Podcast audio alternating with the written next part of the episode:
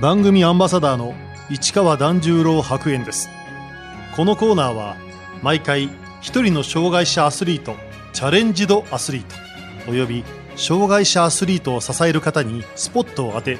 スポーツに対する取り組み苦労喜びなどを伺います。パラスポーツも撮影しています。フォトグラファーの上原義治です。上原義治さん1970年神奈川県出身の53歳。東京総合写真専門学校卒業後実家の写真展を手伝う傍らフォトグラファーとしても活動を始めました。2014年車椅子バスケットボールの撮影をきっかけにパラスポーツを手掛けるようになりました。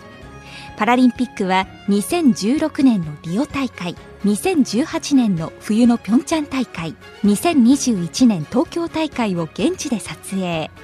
さまざまなパラアスリートたちの写真を手掛けています。実家で両親が写真展を経営。その手伝いから写真の道に入った上原さん。並行してフォトグラファーとしての活動を始めたきっかけは？自分の中でも外に目を向けてちょっと写真を撮っていかなきゃダメだなと思っていたので、で、たまたまその時に写真家の、まあ、パラの第一人者と言われる清水和司さんという方がいらっしゃるんですけど、その人が私の父親の元同僚というか、一緒の会社で働いていましたので、で、その人からスクールの仕事があるんだけど、ちょっとやってみないっていうふうに言われて、まあそこからお手伝いしたから始まったっていうような感じですね。スクールフォトを中心に撮っていた上原さんある時車椅子バスケットボール日本選手権のオフィシャル撮影をやってもらえないかという依頼が舞い込みます車椅子バスケという競技はどのくらい知っていたんでしょうか？いや、全く知らなかったです。ただ、えっ、と、やはり年賀状が清水さんの方から父親宛てに来ていたので、で、そこで写真が使われていたので、それそれを見たことは、まあ、こういう競技があるんだっていうのは、覚えげながら分かってはいましたけど、でも実際にいろんなこんな競技があるんだっていうのは、全然全く知らなかったです。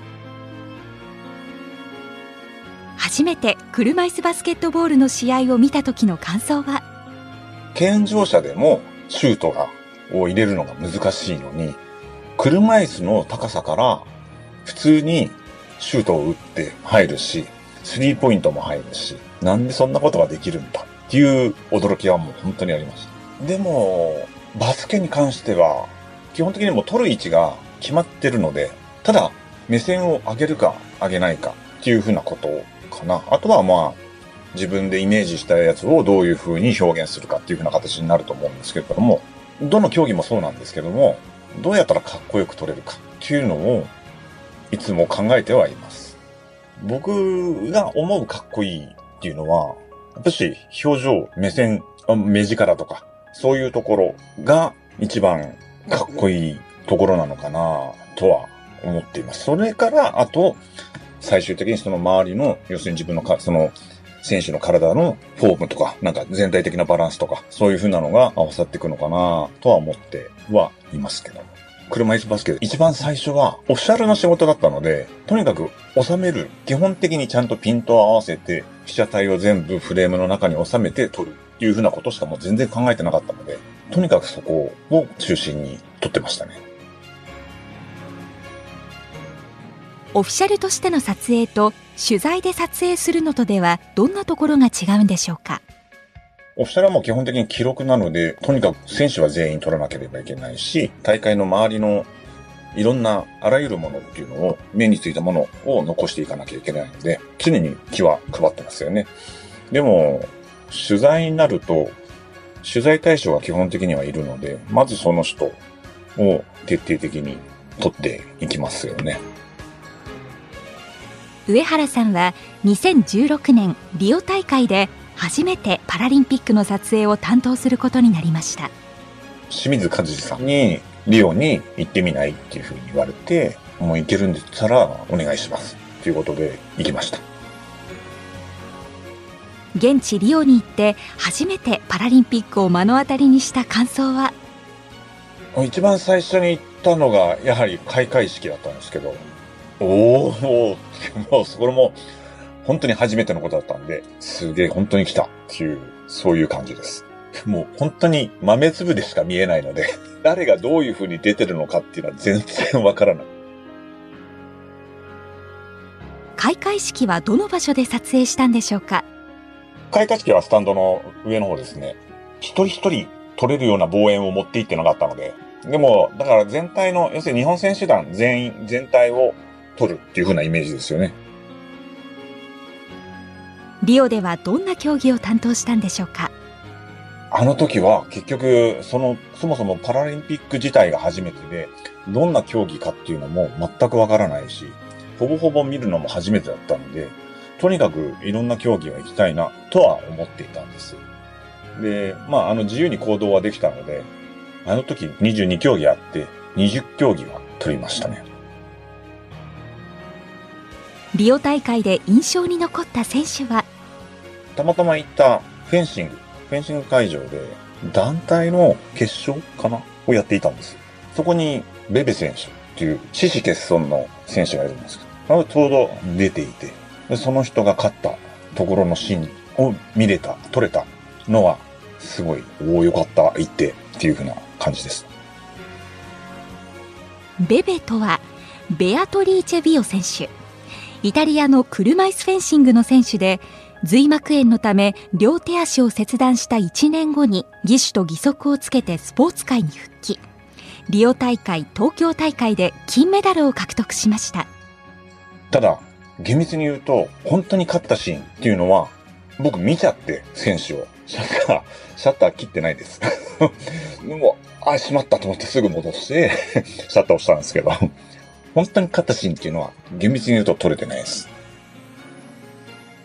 ベベ選手には、シャッターを押すのを忘れるくらい引き込まれたそうです。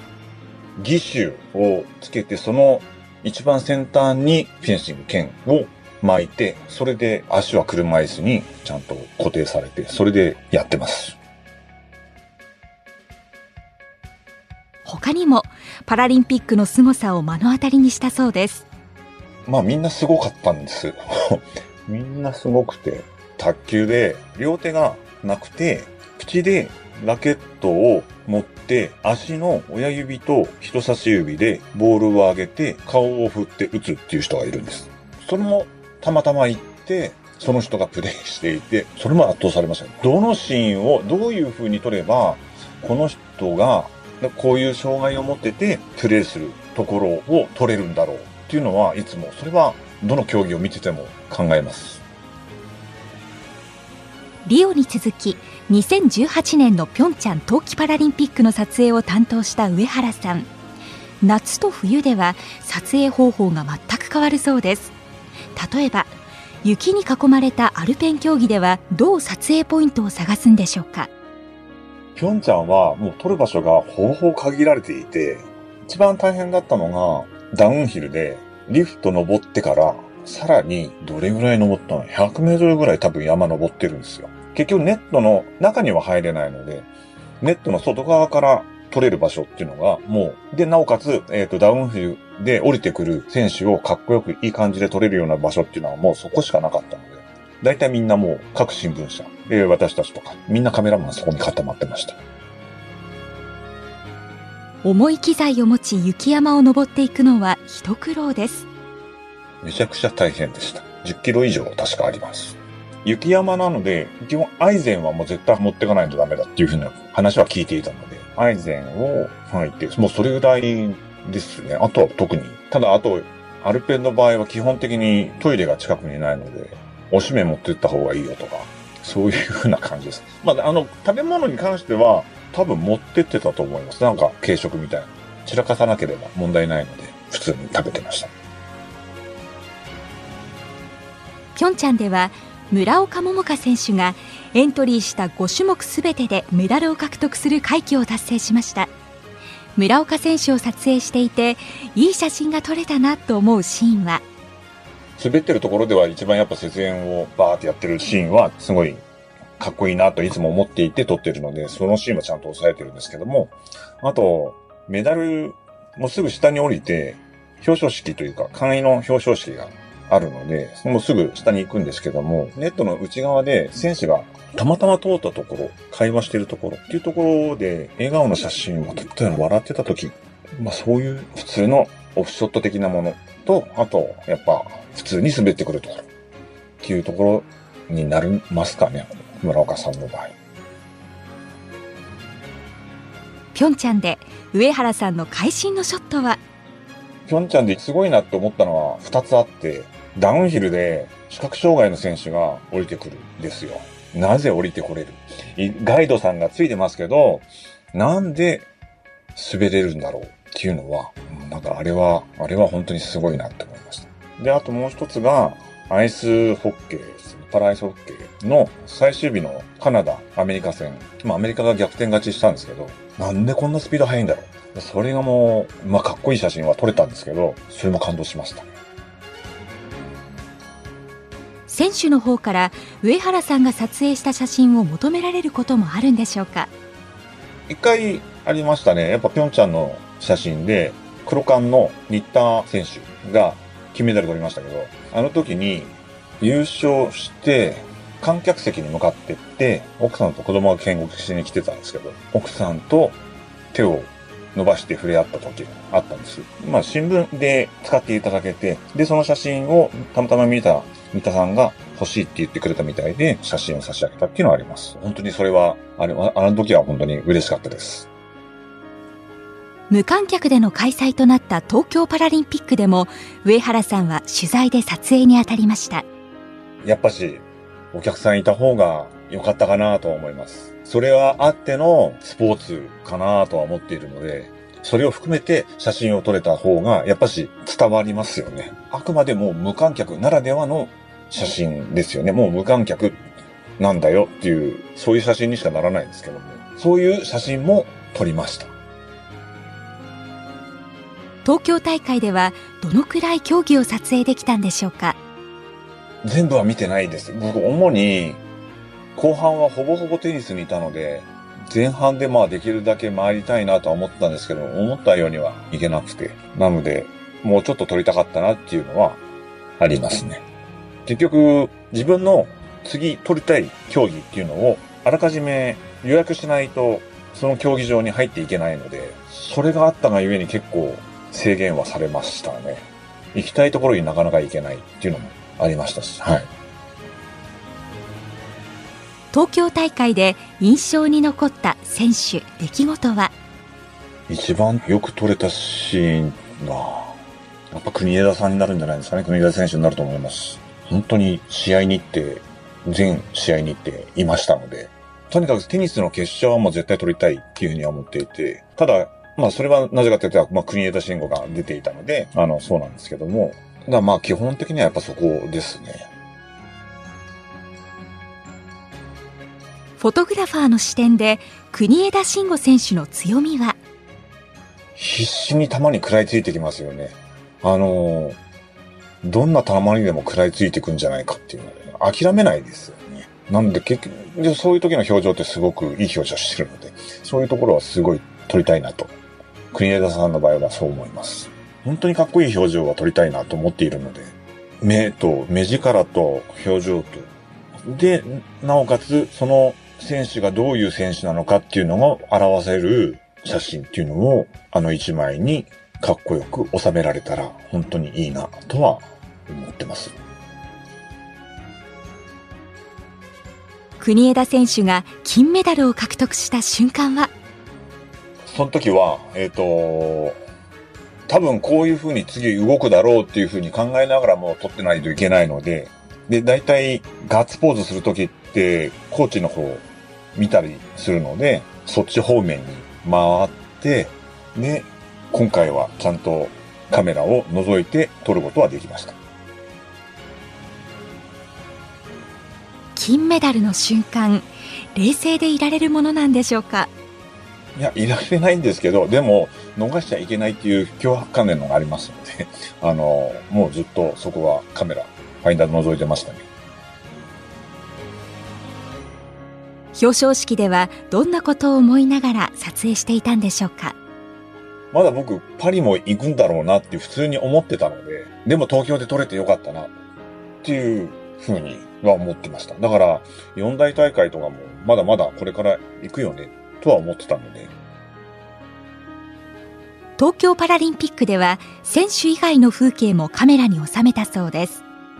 消毒関係は取りはしました。ボランティアさんが、あれは卓球だったと思うんですけど、もう終わったら必ずテーブルを拭くとかっていうのは、もうずっとやってたので、あれはもうきっと感謝だなっていう感じでした。無観客っていうところでの試合のゲームを取ったり、そういう風なシーンを意識して、そういうシーンもちゃんと抑えてはあります。車椅子ラグビー日本代表が銅メダルを取ったシーンは？あ、行きました。2回行ったのかな。予選行って3決行って、勝ってほしいなとはずっと思っていたので、あのまあ決勝行けなかったのが本当に残念だなとは思ってたんですけど、あそこの上位4チームぐらいって意外ともうレベル的にはもう拮抗するので、どの試合見ても面白いんですけど、だから、三決で選手たち喜んでましたけども多分喜び方って決勝に行った時のあれとは全然やっぱ違うんだろうなとは思いながら。でも、勝ってよかったなっていう風な感じでは見てましたけど。フォトグラファーとしてパラアスリート関連の写真展を開催したことはあ僕はないです。ただ、今、私、あの、日本スポーツプレス協会、AGPS っていうのがあって、そこに所属しているので、そこで去年の6月に報道展をやって、そこには出させていただきました。やってみたいと思いますけど、もっとかっこいい写真、本当に撮ってみたい。撮って、それからやりたいな、とは思ってます。フォトグラファーの視点で上原さんはパラアスリートの動きにはかっこよさを感じているといいます